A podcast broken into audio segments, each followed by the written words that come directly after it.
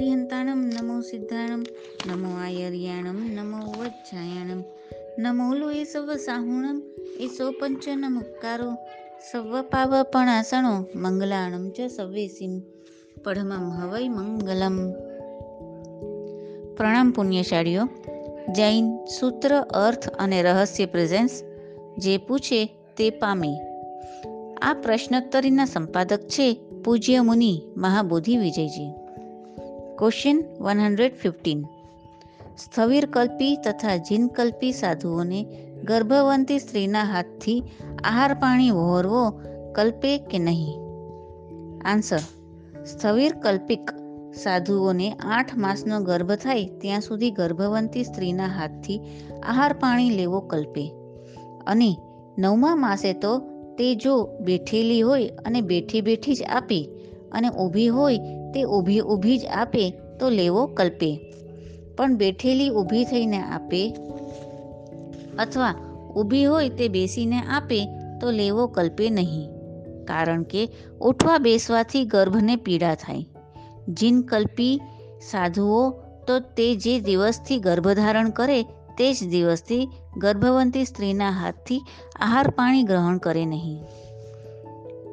શ્રી શ્રાદ્ધજીત કલ્પવૃત્તિમાં પણ તથા શ્રી યતિજીત કલ્પવૃત્તિમાં લખ્યું છે કે, જો કોઈ સ્ત્રી ગર્ભવંતી હોય તો તેના હાથથી ગર્ભ રહે તે દિવસથી શ્રી જીન કલ્પિકાદી સાધુઓ આહાર ગ્રહણ કરે જ નહીં અને સ્થવિર કલ્પિક સાધુઓ તો આઠ માસ સુધી તે ગર્ભવંતી સ્ત્રીના હાથથી આહાર કરે કારણ કે ત્યાં સુધી તે સ્ત્રીના ઉઠવા બેસવાથી ગર્ભને પીડા થવાનો સંભવ નથી.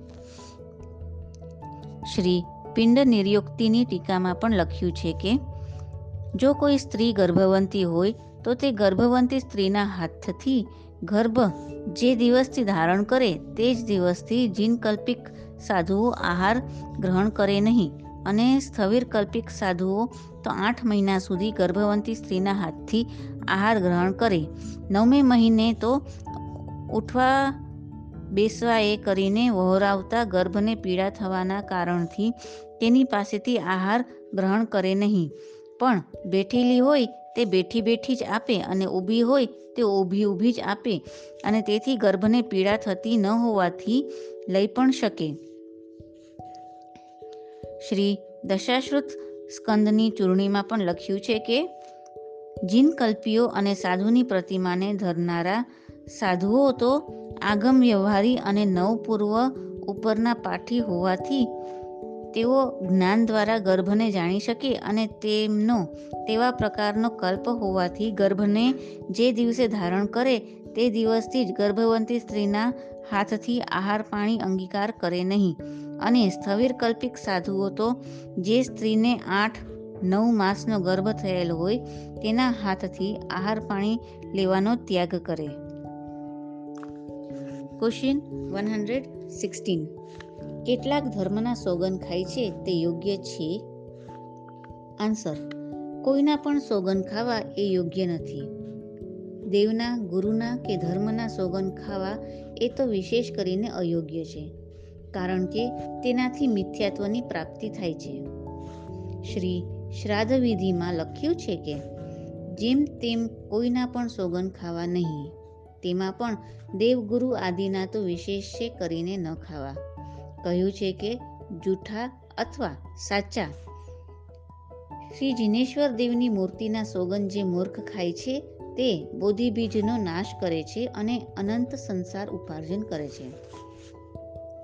ક્વેશ્ચન વન હંડ્રેડ સેવન્ટીન બટાટા રીંગણા સુરણ આદિનું શાક પ્રાસુક અને નિર્દોષ મળે તો સાધુ વહોરે આન્સર. બટાટા, રીંગણા, સુરણ, મૂળા આદિ અનંતકાય તથા અભક્ષ્યનું શાક તથા લસુન આદિની ચટણી આદિ પ્રાસુક અને નિર્દોષ મળે તો પણ સુસાધુ વહોરે નહીં? પ્રાસુક અને નિર્દોષ પણ લેવાથી સચિત અને સદોષ પણ લેવાનો પ્રસંગ થાય.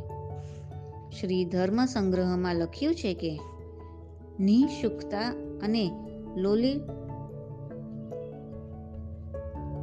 અને લોલુપીપણાની વૃદ્ધિ આદિ દોષોનો સંભવ હોવાથી અને પરંપરાએ સચિત ગ્રહણનો સંભવ પ્રાપ્ત થાય એવા દૂષણો હોવાથી અનંતકાય અને બીજા પણ અભક્ષ્ય અચિત થયેલ હોય તો પણ તેનો ત્યાગ કરવો.